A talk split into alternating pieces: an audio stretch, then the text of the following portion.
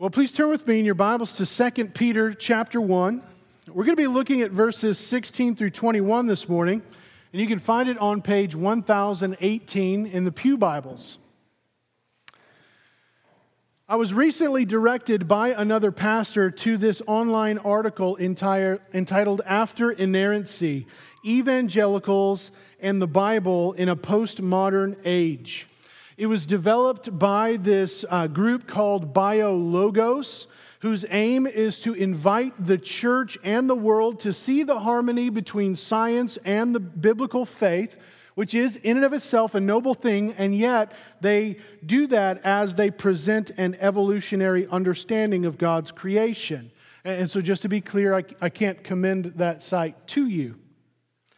But in this article, After Inerrancy, the author states, I write for evangelicals who either believe or suspect that our tradition has painted itself into an intellectual corner. The church has been down this road before. In the sixteenth and seventeenth centuries, it mistakenly criticized Copernicus and Galileo because of their scientific views were deemed unbiblical. And just as the evidence finally came crashing down on church dogma in those days, so in ours, the facts are stacking up quickly against fundamentalist beliefs in creation science and in the kind of biblical inerrancy that supports it. While there were per, was perhaps a period in history where when evangelicals could deny the substance of these new theories because the available evidence seemed thin, it seems to me that we have now crossed an evidential threshold that makes it intellectually unsuitable to defend some of the standard dogmas the conservative evangelical tradition holds. Holding fast to these old dogmas merely perpetuates the intellectual disaster of fundamentalism and the scandal of the evangelical mind. The intellectual cul-de-sac in which evangelicalism finds itself can be traced back to many causes, but it seems clear, at least to me, that a fundamental cause of the scandal is its doctrine of Scripture. Often, this doctrine involves a strict adherence to Biblicism. And you know it's bad when they add an ism, right? If you don't like something, you want to see it, make it seem bad, add an ism to it. Biblicism, it's bad, right? It goes on to this belief that the Bible provides inerrant access to the truth about everything it touches on, from biology, physics, and astronomy to psychology, history, and theology. In more progressive evangelical circles, inerrancy is sometimes defined more delicately in a way that allows the non-biblical evidence to carry more weight in our reflection. But even here, the subtle influence of inerrancy sometimes engenders poor or at least inferior judgments about science, history, human beings, and theology. In the pages that follow, I will briefly explain why conventional evangelical understandings of Scripture simply cannot be right. I will also survey some of the important resources that can help the church get its bearings in a world without biblicistic inerrancy. Now, I don't know exactly what he means when he says biblicistic, but you can tell by the addition of all of the suffixes that that's a really, really bad thing. And as you continue to read through the article, I'm, I'm kind of half surprised he didn't just keep heaping them on, you know, like biblicistic, fragilistic, expialidocious, just so it's abundantly clear that this is a bad, bad thing. But he goes on and says without hesitation that biblical inerrancy is an intellectual disaster. The authority and inerrancy of Scripture has been under constant attack throughout the history of mankind, but especially over the last two or three centuries. And so it's not really surprising that we would have to deal with it, that we would encounter it in our day as well. These attacks have resulted in a move away from evangelicalism to more of a, a liberal or a neo-orthodox view of Scripture, in a, in a rejection or a minimization or a redefinition and, and reduction of God's revelation, of the full inspiration of the Bible and of the unity of Scripture. And so it's important for us to take this time to understand, to defend, and even more importantly, to celebrate the Word of God that we have been given. So last week, we began this four-week series unpacking our understanding of the doctrine of Scripture from our statement of faith. And it should appear up here on the screen for us. We, Redeemer Church, believe that the Scriptures of the Old and New Testaments were given by inspiration of God. Therefore, all Scripture is authoritative, infallible, and without error. The Scriptures are the only sufficient rule for faith and practice. So just to be clear, that author hates that statement. Okay? So last week I dealt with the first sentence in our statement of faith, looking at Second Timothy chapter three, verse sixteen, that all Scripture is breathed out by God. And we covered under that the doctrines of the revelation of Scripture, the inspiration of Scripture, and the unity of Scripture. If we, God's creation, are to truly know and to understand who God is, what He has, what He is, and what He is going to do, we cannot aspire to that right understanding on our own. We can't just work from us outward to get a good and accurate picture of who God is. That's how every false and contradicting worldview, every false religion is formed. Because man is trying to work his way to God. If we are going to understand God, it's because God has to disclose Himself to us. And this revelation requires more than just creation, what we can learn about God and creation around us. It requires more than the spiritual and moral qualities of man. It requires more than being able to see evidence of God's divine governance and His common grace towards us that's presented throughout history. It requires more than, than holding to uh, human religious tradition or the working of the Holy Spirit apart from God's Word. God doesn't just make Himself known to us personally through encounters or individual spiritual experiences as God acts in mighty ways. No, God objectively, truthfully, accurately, and propositionally makes Himself known through words. Faithful words, true words, words through which we can know Him. Words that He inspires, words that He breathes out, words that can be faithfully communicated and written down for generation after generation after generation after generation so that they too might come to know God. So that they might continue in sound teaching and sound doctrine through faith in Christ for good works until at last their salvation is made complete in the day of the Lord. And since God has revealed Himself, since He has inspired not just the writings but also the authors in His Word, we cannot throw out or disregard any Scripture that God has given us. So we must hold to the unity of Scripture. All of it tells the story of creation, fall, redemption, and consummation, of God's eternal purpose to redeem His people to Himself through the sacrifice and resurrection of Jesus Christ so that His people might live with Him forever in His glory. It all testifies to that end. And because that is true, because what we talked about in Second Timothy three sixteen, that all Scripture is God-breathed, because that is true, we can safely conclude the second sentence of our statement of faith that we're going to be dealing with this morning from Second Peter chapter one. Therefore, all Scripture is authoritative, infallible, and without error. And so as we turn now to Second Peter chapter one, verses sixteen through twenty-one, what we're going to see is that all Scripture is authoritative, infallible, and without error. My friends, this is God's Word. Paul said, or Peter says, for we did not follow cleverly devised myths when we made known to you the power and coming of our Lord Jesus Christ, but we were eyewitnesses of His majesty. For when He received honor and glory from God the Father, and the voice was borne to Him by the majestic glory, this is my beloved Son with whom I am well pleased. We ourselves heard this very voice borne from heaven, for we were with Him on the holy mountain.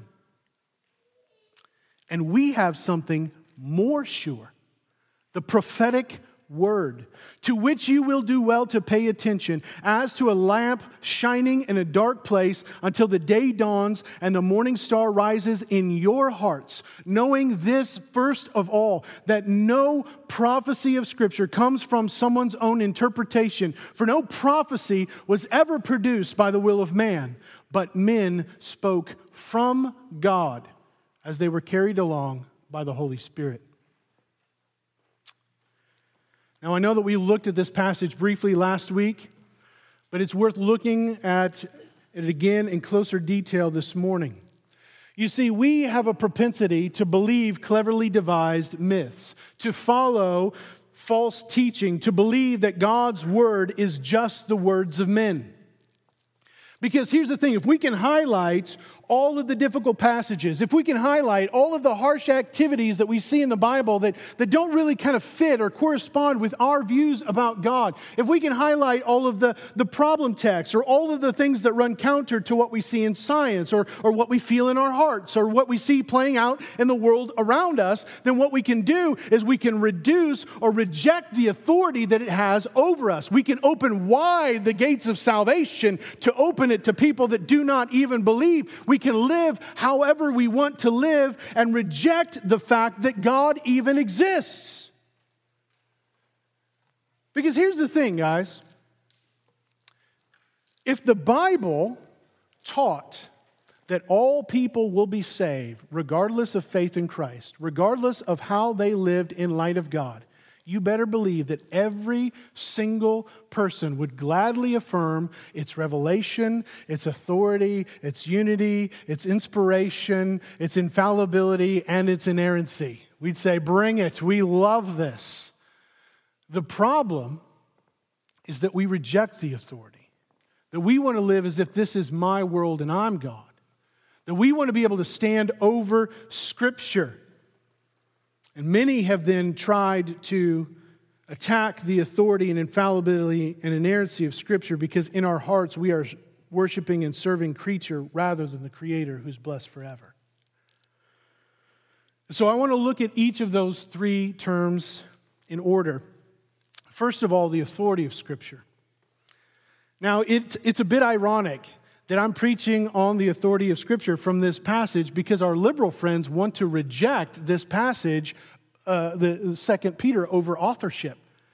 They want to hold that, that Peter didn't really write this, this letter. Uh, and they've provided many arguments regarding things like Second Peter's dependency on the book of Jude, or is that Jude's dependency on the book of Second Peter? Hmm. Right? Things about language or concepts within the text, they want to say, no, that couldn't have happened then at that early stage. It had to be much, much later because obviously we know exactly how people spoke and every word they happened to use two thousand years ago in Koine Greek. You know? There are various arguments for late date, including who these false teachers that Paul's, uh, that Peter's dealing with, right? It's got to be the Gnostics, right? Because the Gnostics are, are the, the the early church bad guy, right? If you don't know who it is, it's it's the Gnostics, okay? So every every false teacher that, that the Bible has to deal with has to be the Gnostics, and they came much later, so he couldn't have been dealing with any other false teachers.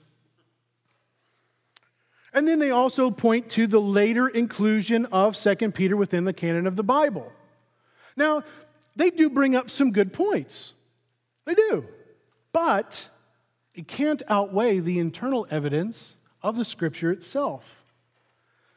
Chapter one, verse one says that it was written by the Apostle Peter, referring to himself as Simeon Peter in a way that's very particular to the way that Peter refers himself to himself.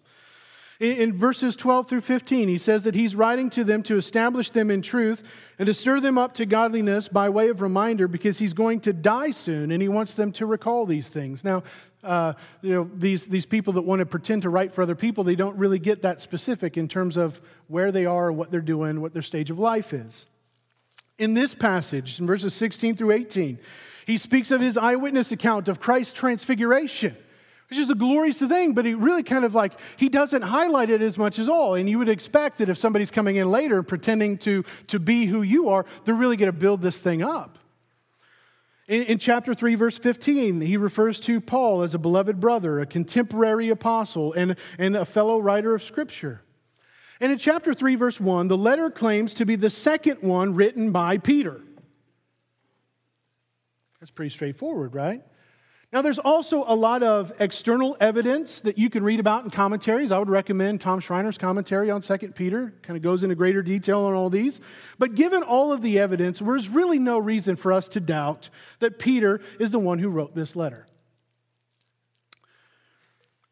But here's the thing. We're not the only ones that have to deal with these issues of questioning the authority and reliability and truthfulness of Scripture. Peter was also dealing with that issue. Right? Peter himself is dealing with it. This is why Second Peter was written, to encourage the churches that he had written to in First Peter not to be deceived by false teachers, but to continue to grow in the grace of God for godly living until the return of Christ. You see, these false teachers throughout Second Peter were rejecting the apostles' true and sound doctrine that Christ would return, that he would come again. They're saying, no, those passages can't possibly be true in speaking of Christ's return. They were questioning the reliability, the truthfulness, the inerrancy of those texts. They said it couldn't possibly be true because if Jesus was going to return again, it would have already happened. Right? Because he said it was going to happen, what, you know, two, two hours from now or two weeks from now or two years from now or two decades from now? No, he didn't give a time frame on it. But yet they, they assumed it couldn't possibly be because we've been waiting around so long. And so Uh, the apostles couldn't possibly be right. So what they began to do is just rejecting all of these passages that the, the, the apostles were quoting in reference to the day of the Lord, the return of Christ, saying that can't possibly be true. So that's not what Jesus actually accomplished for us. What Jesus accomplished for us is that he died for sin and rose again so that we now get a free pass to live however we want to live. We can live in ungodly and immoral ways. We can delight ourselves and just live it up. He, he's not coming back. So it's all about this life here and now.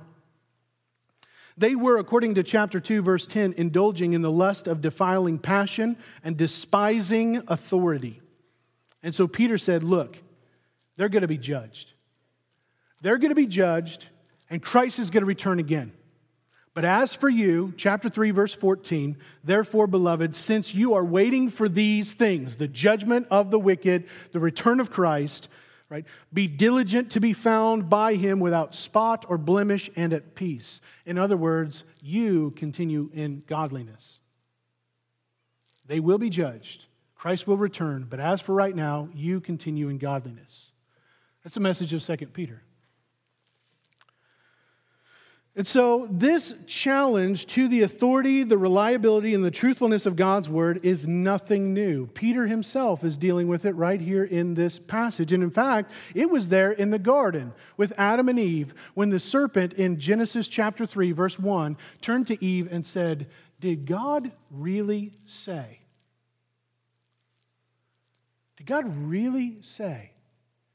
And then he twisted God's word. Did God really say that you could not eat of any tree in the garden? Is that what God said? No, God said you shall not eat of the tree of the knowledge of good and evil.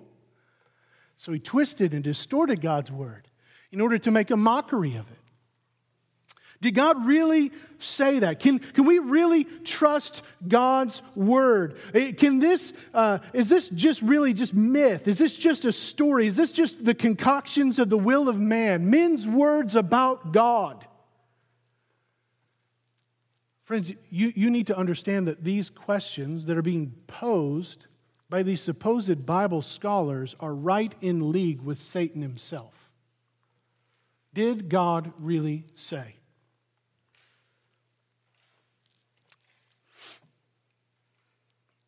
These false teachers that Peter is dealing with were denying the absolute truth of God's word. They wanted to claim some of it for themselves while rejecting others, and they were trying to lead others into sin. And so Peter is encouraging these believers in chapter one, verses one through fifteen. Look, God has given you all that you need for life and godliness in a true and abiding knowledge of him. And where do you get that knowledge from? You get it from his word. God has made this sure. He has made himself known. You can be certain that this is from God, that he has called you into his own glory and excellence through his precious promises. Where do we learn about those? And you can know exactly what they are. And as you hold to what God has given you, you actually become partakers in the divine nature, and so put on godliness. Peter says, look, I am about to die.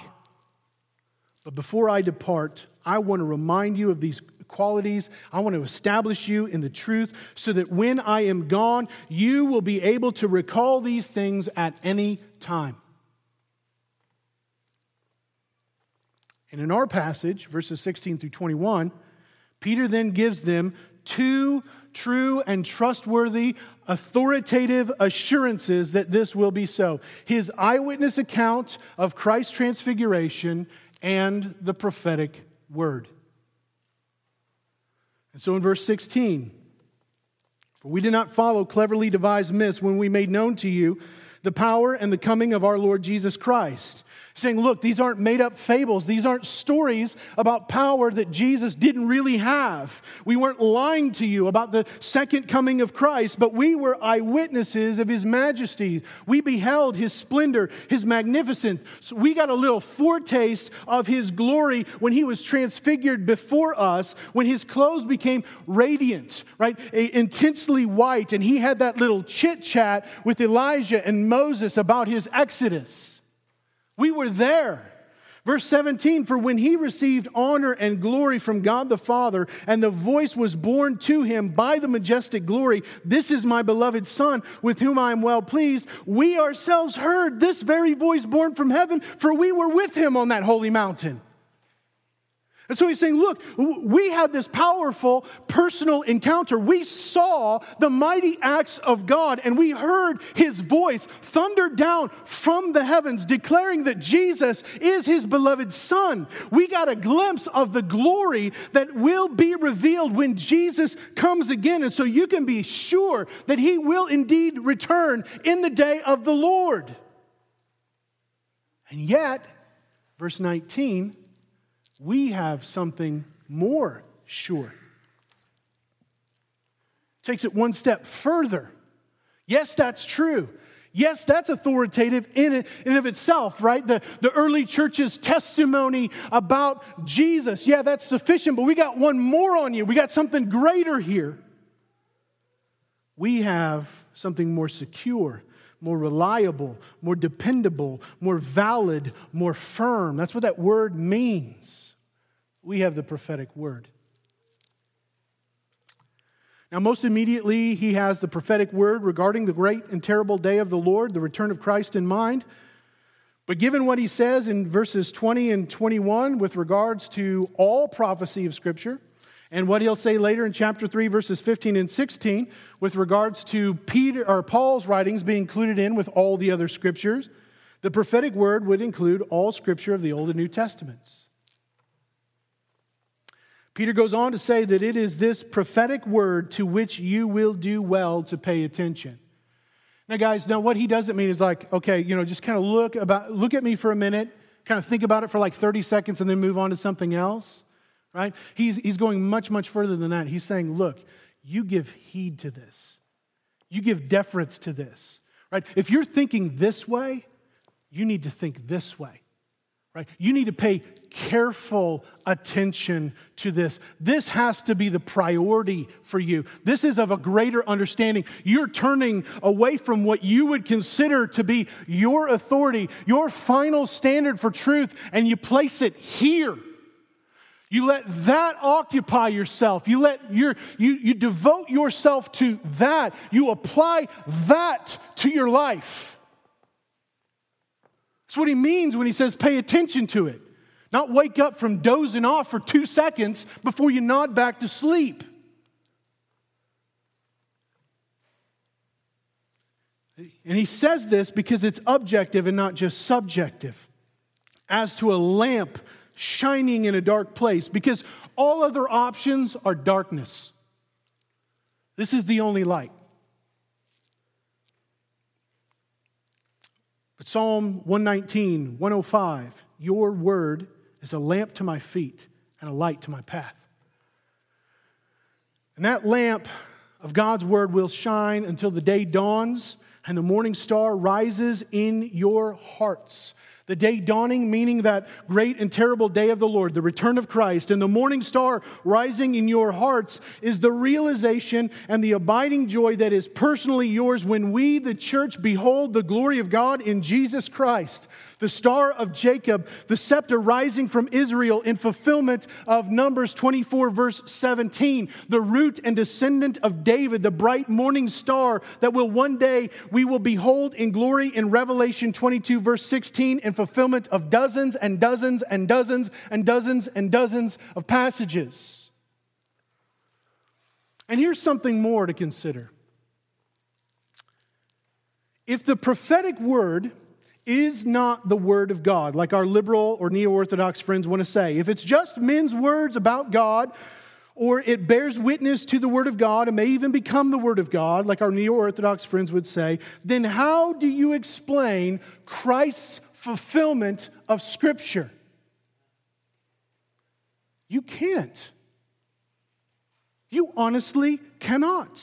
If Scripture is flawed, if it, if it is erring, if it is simply the words of men grasping at God, then every time the Christ himself or the apostles or other biblical authors say that Christ fulfilled such and such a passage, they are lying to you. No, the fulfillment of Scripture requires divine foreknowledge. It requires God know the end from the beginning. The fulfillment of Scripture re- requires God's omniscience, that he knows all things, his omnisapience, that he's all-wise, his omnipotence, that he is all-powerful, God's active providence and his governance over all things, and the full inspiration of his complete and verbal and written word to us.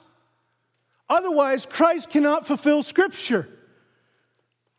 This is why Scripture cannot be separated from the very nature of God. If not, then Peter is just lying to us. What he's doing is he's kind of flipping back through his Old Testament. He finds some nice little words, some little phrases that sound kind of cool, and he takes them and he tries to apply them to Jesus in ways that they were never meant to be applied.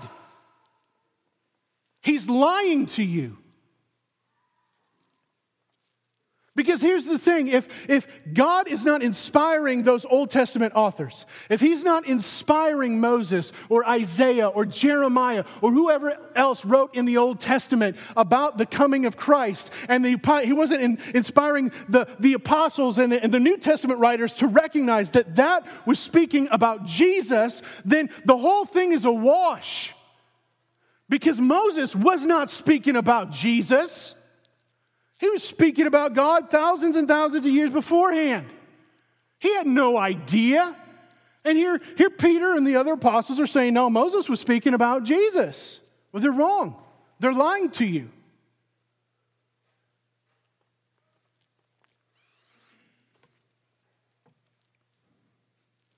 The whole thing, all Scripture, has to either stand or fall as the Word of God. Which is why what Peter says next in verse twenty is so important. Knowing this, first of all, that no prophecy of Scripture, and that's no prophecy of God that was written down ages ago. No prophecy of Scripture comes from someone's own interpretation. So they weren't making it up.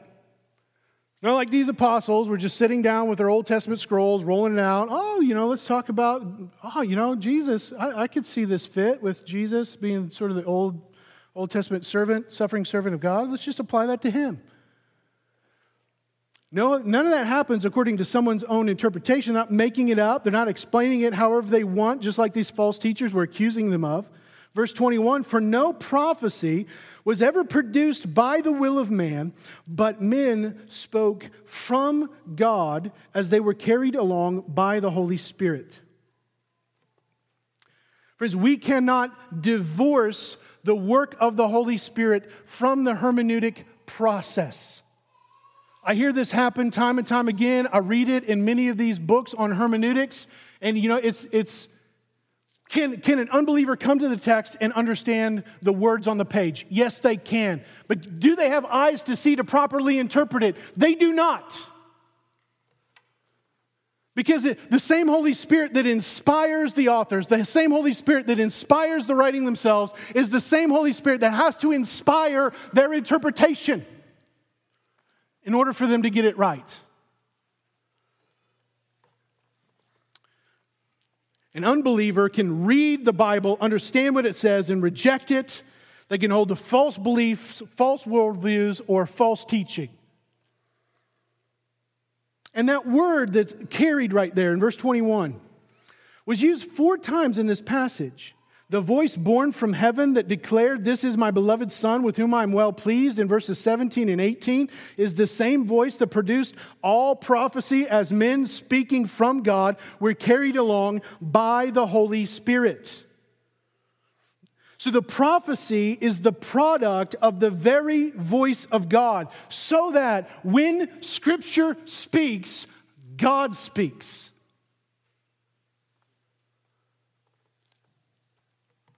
All Scripture is a declaration then of God's authority. The Holy Spirit carried these men along, not, not in terms of dictation.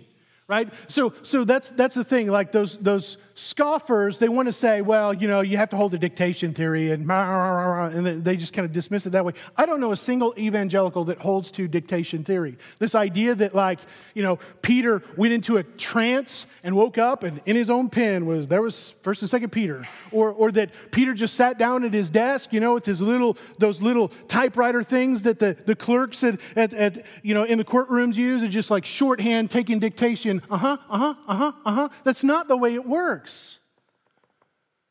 No, these men spoke. They were actually the ones speaking, but they spoke from God as they were carried along by the Holy Spirit. That's the idea of consensus or, or confluence or concurrence. Nobody can really agree on the terminology. But as they were writing in, as Peter was writing in his own agency, God sovereignly worked through his life up to that point. Let's not neglect God's providence in, in everything that happened in Peter's life up to that point to prepare him for that moment of writing, but also at that moment in inspiring and, and, and working in his heart and mind so that as Peter penned the very words that he desired to pen, the very words of God were the ones that were given in what he wrote. Friends, this is an application of compatibilism, of divine sovereignty and human responsibility. But God's purpose in these writings of the biblical authors was different, say, than his sovereign purpose in my writing this sermon. Because Scripture was given as God's infallible and unerring communication that has progressed throughout history from creation to John's vision of Revelation, that is authoritative for all God's people for all time. Now, when I preach with what is consistent with what's in the Word of God, then yeah, you're bound by it. But not to my words, but to the Word of God.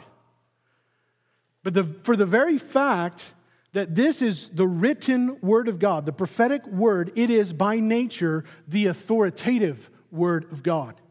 And so to disbelieve or to disobey any word of Scripture is to disbelieve or disobey God. Now, that doesn't mean that it doesn't take wisdom, that we have to properly interpret the text in light of Christ. But to disobey Scripture is to disobey God. And so what that means is that you are left with a choice. And it's interesting here because the word heresy gets its derivative from the word choice. Heresy is a choice. The choice that Peter leaves us with, are you going to treat the Word of God as a cleverly devised myth? As simply words written by the will of man? Or will you turn your mind? Will you pay attention? Will you give heed or deference to the prophetic Word of God? Those are your three options.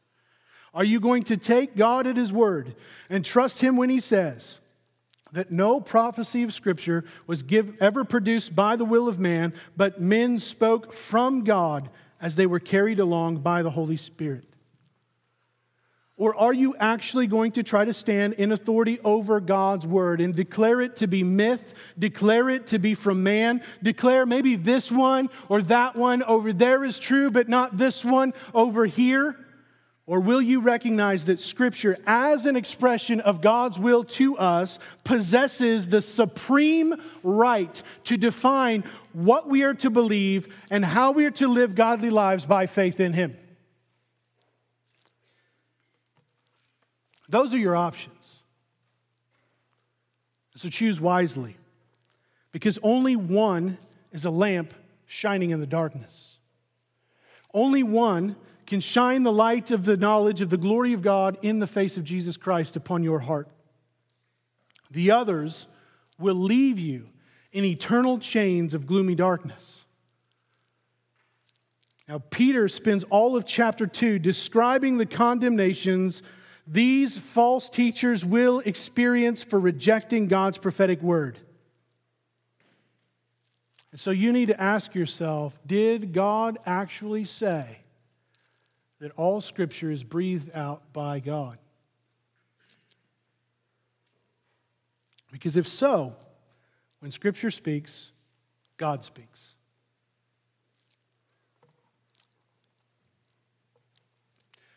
So what's going to be your authority?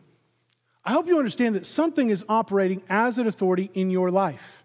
Something has final say as to what you are going to do, what you're going to believe, how you're going to think, how you're going to live.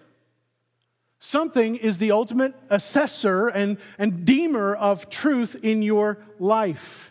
What's going to be that final ground? Is it the world's notions of intellectualism, science, history, biology, or psychology? Maybe, maybe it's your family. Maybe it's traditions that you've held to, or, or maybe your culture's view on God. Maybe it's the notion, uh, the vain notion of your own intellect, education, or rational faculties. But something in your life has final say, has the last word on what you're going to think, on what you're going to believe, on what you're going to do. And so who has final say with you? Or biology, physics, astronomy, psychology, history, and theology, or your own personal presuppositions going to be equal or of greater authority in your life than God's word? Apparently it was for that writer of that article that I read earlier. Are you going to hold to the cleverly devised myth of macroevolution, or are going to attempt to stand like these false teachers in authority over Scripture? Or will you humble yourself under the mighty hand of God and take Him at His word? Friends, so much more could be said about the authority of God's word, but it should be clear to us. God has revealed Himself clearly, truly, and faithfully, inspiring both authors and the writings themselves for all of Scripture to such a degree that we can be sure that when the Bible speaks, God speaks. And so since that first point of the authority of Scripture was so long, I'm going to compensate for you by making it a really short second point on the infallibility of Scripture. Now, it used to be the case that the word infallibility and the word inerrancy were interchangeable. In fact, uh, John Frame, in his book, The Doctrine of the Word of God, would argue that infallibility is a stronger word than the word inerrancy. Because the word infall- the word inerrancy means that there are no errors. The word infallibility means that there can be no errors. There's not even the possibility. It's one thing that says, you know, well, it's possible for it to have errors, but it doesn't. It's another thing to say, nope, it's not possible. And that's what the original meaning of these terms were. But over time, modern theologians, beginning in the nineteen sixties, began insisting on redefining that word along with the doctrines of revelation, inspiration, and the unity of Scripture so that it actually means less than inerrancy. Those that have redefined the term infallible would hold that infallibility is the belief that what the Bible says regarding matters of faith and Christian practice is wholly useful and true. It is the belief that the Bible is completely trustworthy as a personal guide to salvation and the life of faith and will not fail to accomplish its purpose. And so it has more to do with the, re, uh, the reliability that God will not fail us in accomplishing His saving purposes, and, and that the Bible is trustworthy not to lead us astray, not to lead us to fall away from God. And so basically, if you stick with the Scriptures, even though they were written by men and they contain errors, uh, you're still better off because, you know, you're going to win because God wins. Love wins.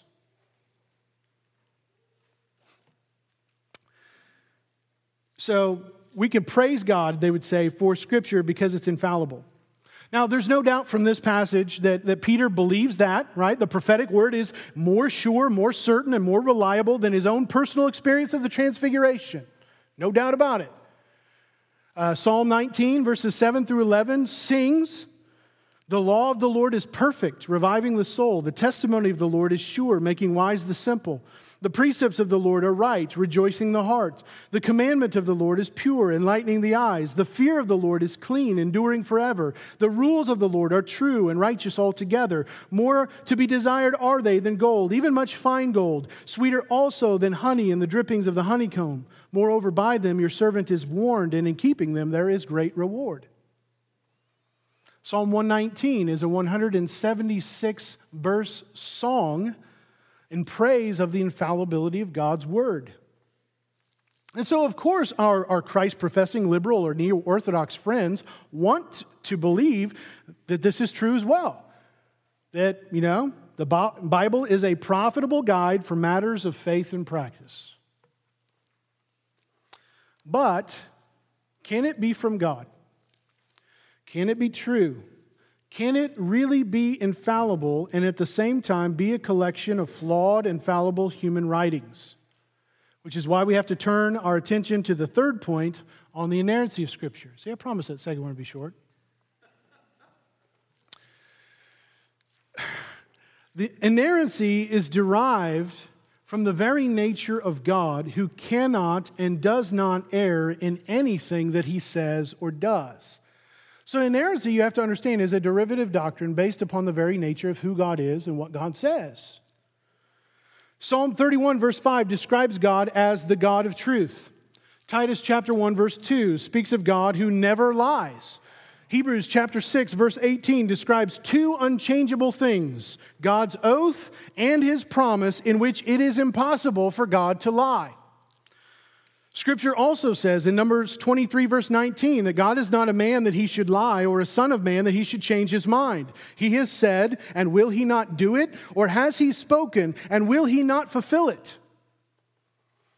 Second Samuel chapter seven, verse twenty-eight, "You are God, and your words are true." Psalm twenty-six, I'm sorry, Psalm twelve, verse six. Uh, the words of the Lord are pure words, like silver refined in a furnace on the ground, purified seven times. Meaning it's, it's perfect. It's purified perfectly. Psalm eighteen, verse thirty, "This God, His way is perfect. The word of the Lord proves true. He is a shield for all those who take refuge in Him." Psalm one nineteen, verse eighty-nine, "Forever, O Lord, your word is firmly fixed in the heavens." And in verse one sixty, "The sum of your word is truth, and every one of your righteous rules endures forever." Proverbs thirty, verse five, declares that every word of God proves true. Jesus said in, in Matthew twenty-four, verse thirty-five, "Heaven and earth will pass away, but my words will not pass away." He says in John chapter ten, verse thirty-five, that Scripture cannot be broken. Jesus prayed to the Father in John seventeen, seventeen, in His high priestly prayer, "Sanctify them in truth. Your word is truth." And we could keep going on and on and on and on. Jesus is the way, the truth, and the life. No one comes to the Father except through Him. The Holy Spirit is called the Spirit of Truth. The, the one Spirit that inspired both the authors and their writings is called the Spirit of Truth. The gospel itself is called the Word of Truth. You see, the truth of Scripture is in every way consistent with the nature and character, the purposes and promises of God. to such an extreme degree that to discredit the character of Scripture is an attack upon the very nature of God who cannot err. It is an attack upon Christ, who is the truth, the Word incarnate. It is an attack upon the Holy Spirit, who authored, who inspired both the authors and their writings as the Spirit of truth. And it is an attack upon the gospel itself. You cannot say, I hold to the gospel, but I reject that this is the Word of God. You cannot. Either it's inerrant or it's not. But if it's errant, you cannot be saved. Inerrancy means that the Scriptures in their original writings are true in everything it affirms as true. So, for example, you know, the Bible records lies of the wicked. It's not saying that those lies are truths. It's just the, the, the recounting of their lie, that's true. Right? The Bible, when properly interpreted in light of the culture and the means of communication through which it was developed at the time of its composition, is completely true in all that it affirms to the degree of precision intended by the author in all matters regarding God and His creation. My friends, that doesn't mean that, that Scripture is a science book.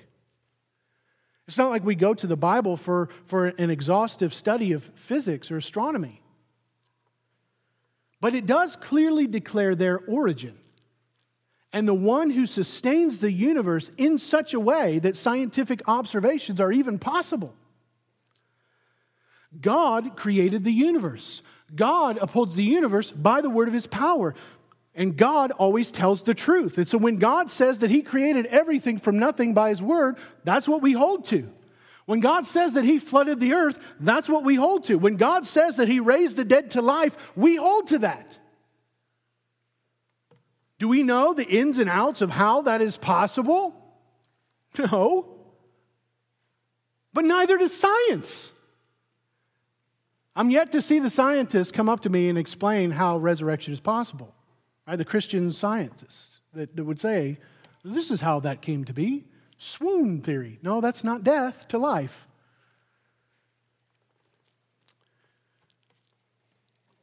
God created Adam with apparent age. Adam was created as a man. So is it not possible that God created everything else, all of life, everything in the universe, including the earth, with apparent age also? And if Adam only lived so long and the earth continued on longer than that, could it not also possibly be that the earth appears older than what it is? It, this, this is not, it doesn't require rocket science to, to, to, to recognize the possibilities here. At some point, right, our, our, our erring friends, they, they're trusting, you know, either in their own reason or scientific observation, want to try to rationalize or explain every supernatural or miraculous occurrence away. They want to try to minimize it down to something that is, is rational, something that we can just kind of say, okay, yeah, that's, that's pretty natural, that's pretty normal, I can get behind that. But you can't have faith and do that. Because here's the thing, right? God, who has made Himself known, like he, at some point you have got to take Him at His word and, and His word for all of the supernatural events in the Bible, because you cannot be a Christian and deny the miraculous works of, of Christ or His resurrection from the grave. Otherwise, all you're left with is a brilliant man who cannot save. So in all your efforts to say, you know what, I'm not going to start, like you're, you're arguing from faith. I'm arguing from reason. Guess what? You can't reason away every miracle. You reject the resurrection of Christ, you're not a Christian. Even if we boil it down to that one right there. And sure, God had to accommodate His truth for the universe to a pre-industrialized people. But they are not Neanderthals. It's not like God had to accommodate Himself to man to such a degree that when He spoke throughout history to people, He had to speak to them with, with ughs and oohs. Right? That, that, you know, we read Genesis, but Genesis is really ugh, ugh, ooh, ooh, ooh, ugh, ooh, ugh, ooh, ooh, ooh. But come on. And you add to that this God who made himself known to his people throughout history of the world is also the God of divine foreknowledge, who knows the end from the very beginning, who possesses all knowledge, all wisdom, all authority, all power, who providentially governs all things. And so it's not as though when God accommodated himself to mankind in giving the creation account, that he simply forgot to leave out the development of scientific investigation. As if after God communicated himself to his people, he was like, oh, you know, I, I, I forgot, left out science. Well, that's going to be embarrassing. Because one day they're going to kind of, they're going to start to figure the universe out. And, and boy, am I going to have to, I'm going to be in some trouble then. You think that God didn't have that in mind? Our capacity to, to explore the world around us? When he said, in the beginning, God created the heavens and the earth. It's utter foolishness to think otherwise. That these people are just so dumb that I just got to give them a myth about creating the first parents out of the dust of the ground and to put them in the garden with the tree of life and the tree of the knowledge of good and evil, but eventually they're going to figure the universe out. And that's, boy, that's going to be awkward for me. And so is that which has been made, or the body of knowledge that is possible because of this Creator sustaining the world in such a way, of greater authority than the one who made them possible? Is the limited understanding that we have received in science truly more valid, truly more certain, truly more fixed in the heavens than the Lord of all creation? Or can we be certain that God made all there is because God said so, and it is not possible for God to lie?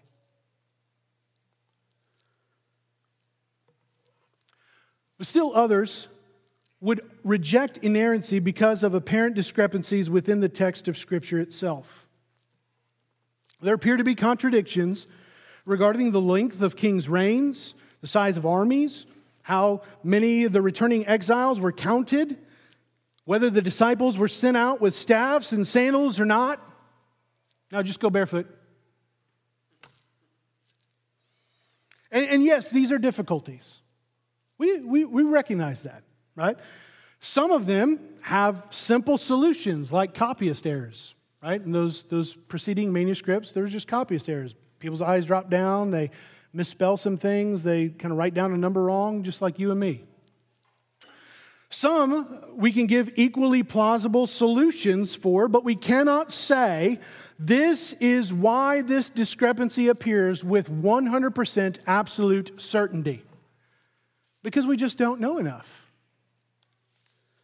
And so, should we conclude then that because there are discrepancies that we cannot give an absolute, one hundred percent unfailing account for, that the Bible then contains errors, and so it cannot be God's inspired words, but the, inf- the fallible words of men that carries with it the same authority in your life as First Clement or Augustine's Confessions or even my sermons?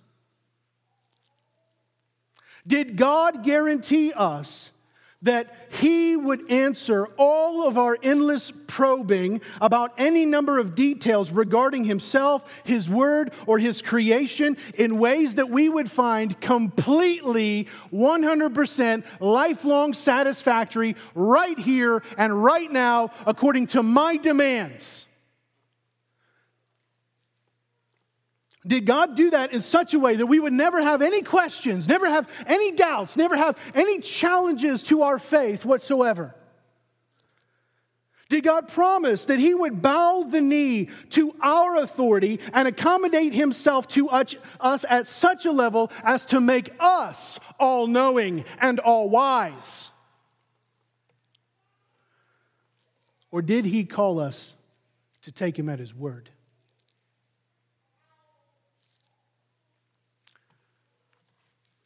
Perhaps the reason why we find so many dark places in Scripture is because that for the most part, There are so many dark places in our hearts that in reality, that desire to live as if this is my world and I am God is far more prevalent than we want to say that it is.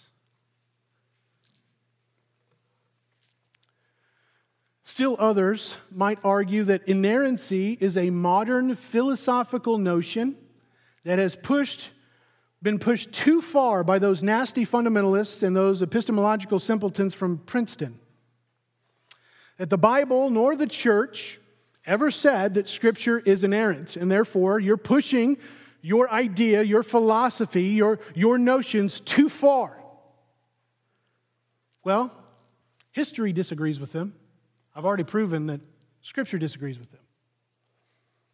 Clement of Rome, who died in ninety-five A D, wrote that when you have studied the Scripture, which is the truth and is inspired by the Holy Spirit, you realize that there is nothing wrong or misleading in it. Irenaeus declared that we should be most properly assured that the Scriptures are indeed perfect, since they were spoken by the Word of God and His Spirit.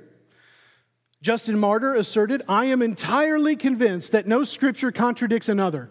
If presented with, with an instance that seems contradictory, I shall admit rather that I do not understand what is recorded, and I shall strive to persuade those who imagine that scriptures are contradictory to be rather of the same opinion as myself. Origen says that the scriptures are truly at perfect concord. Athanasius affirmed the inerrancy of Scripture to extend in accuracy to the merest stroke and tittle. Augustine testified, I do most firmly believe that the authors were completely free from error. Elsewhere, he wrote, therefore, everything written in Scripture must be believed absolutely. And he says much, much, much, much more than that. I could go on with quotes from Chrysostom, Jerome, Gregory the Great, Anselm of Canterbury, even Thomas Aquinas, who Luther called the great windbag because he held to philosophy over Scripture, said that all which is spoken of in the Holy Spirit is spoken by God. The reformers like Wycliffe and Luther and Calvin, even the Catholic Church of their day, held to the inerrancy of Scripture. It's the denial of inerrancy that is the modern philosophical notion. Even the well-known liberal Harvard Bible scholar, Cursip Lake, had to admit it is a mistake often made by educated persons who happen to have but little knowledge of historical theology to suppose that fundamentalism is a new and strange form of thought. It is nothing of the kind. It is the partial and uneducated survival of a theology which once universally was held by all Christians. He goes on to say, how many were there, for instance, in the Christian churches in the eighteenth century who doubted the infallible, and he's using that word to mean inerrant, right? That it cannot err, uh, in, infallible inspiration of Scripture. He says perhaps a few, but very few. No, the fundamentalist may be wrong. I think that he is. But it is we who have departed from the tradition, not he. And I am sorry for the fate of anyone who tries to argue with the fundamentalist on the basis of authority. The Bible and the corpus theologicum of the church is on the fundamentalist side. And so he's saying there, don't argue with a Bible believer about the authority, because the Bible and the entire body of theology for the history of the church are on their side. Now, I reject it, but don't argue with them, because historical theology supports them. Well, at least this guy's honest. He refuses to believe the Bible, and he says that the church is wrong.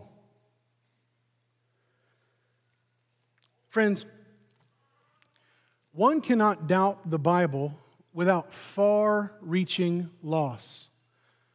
The loss of the fullness of truth and the loss of the fullness of life. to reject, to minimize, to twist, to distort, to try to redefine or reduce or, or live in willful ignorance and instability towards the Scriptures, according to Peter's own words in chapter three, verses fifteen through eighteen, is to result in your own destruction.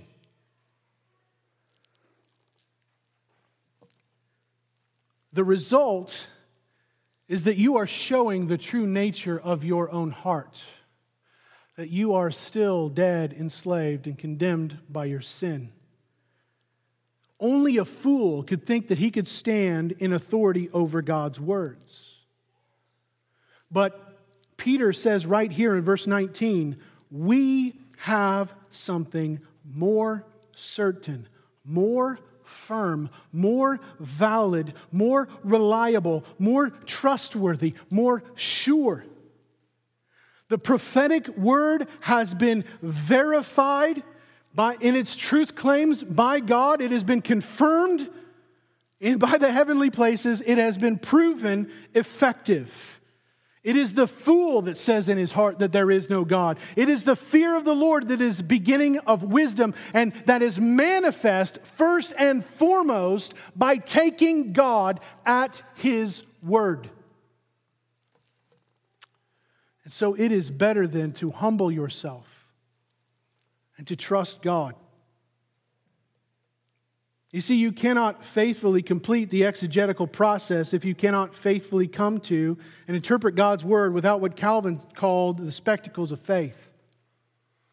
The Apostle Paul in First Corinthians chapter two, verses thirteen and fourteen said, "And we impart this in words not taught by human wisdom," meaning your reasonable faculties cannot get you there, but taught by the Spirit, interpreting spiritual truths to those who are spiritual. The natural person does not accept the things of the Spirit of God, for they are folly to him, and he is not able to understand them because they are spiritually discerned.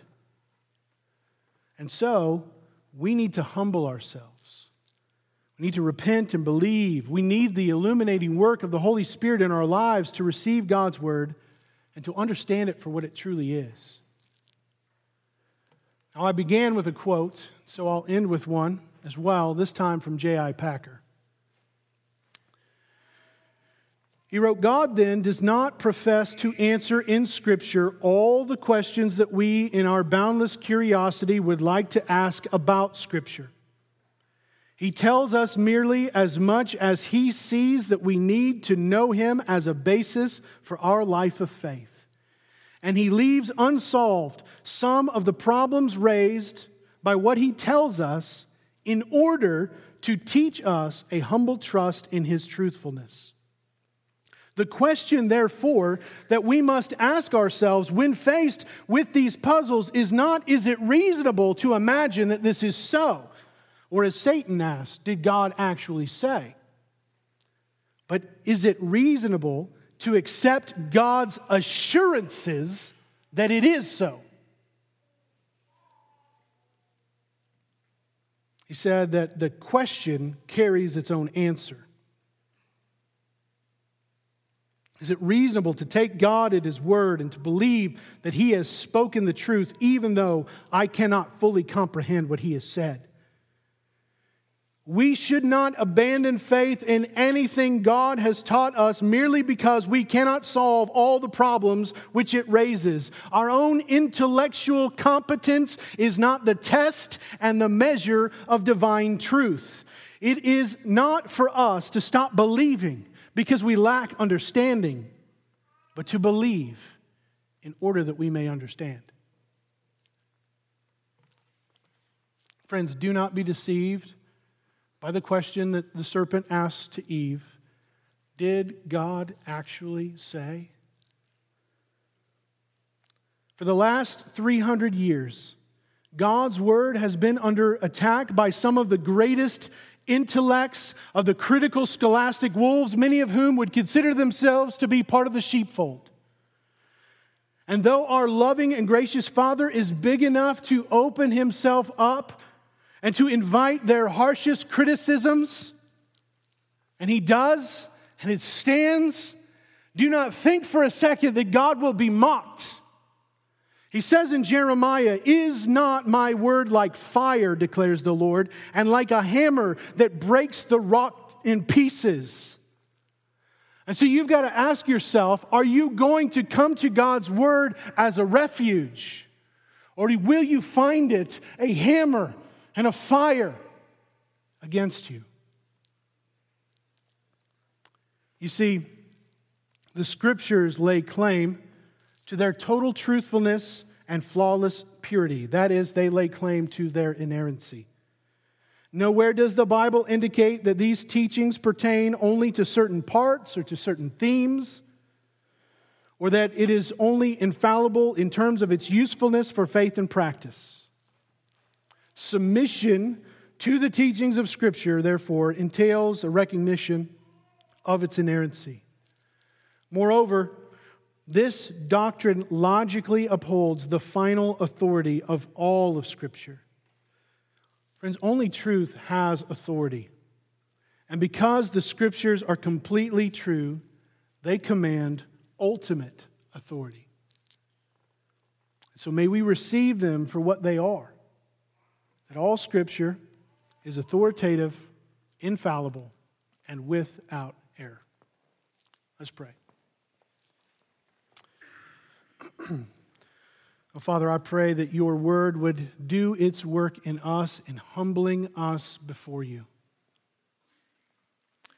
God, may we not dare to stand as scoffers, as critics, as, as rebels to your will and your ways.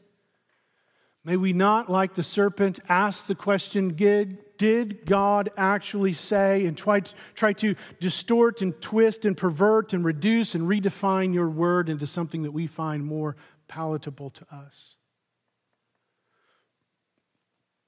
Instead, we ask you to speak. We ask for hearts and minds to believe. We ask for the work of the Spirit to illuminate us so that we would not be as the natural person who cannot understand this because it's folly to them, but to spiritually discern because we have the Holy Spirit. And we pray that you would do this work in us so that we trust you with hearts of children. I know that though every every question that we have is not necessarily going to be answered in this life or immediately as we would wish it to be, but that we would look at your character, we would look at your nature, we would look at all that you have done and are doing and will do, and that we would rest in knowing that you are the God of truth, that your word is true, that Christ is the truth, that your word is revealed through the Spirit of truth, so that we can take you at your word, so that when Scripture speaks, we know that you speak. It's in Christ's name we pray. Amen.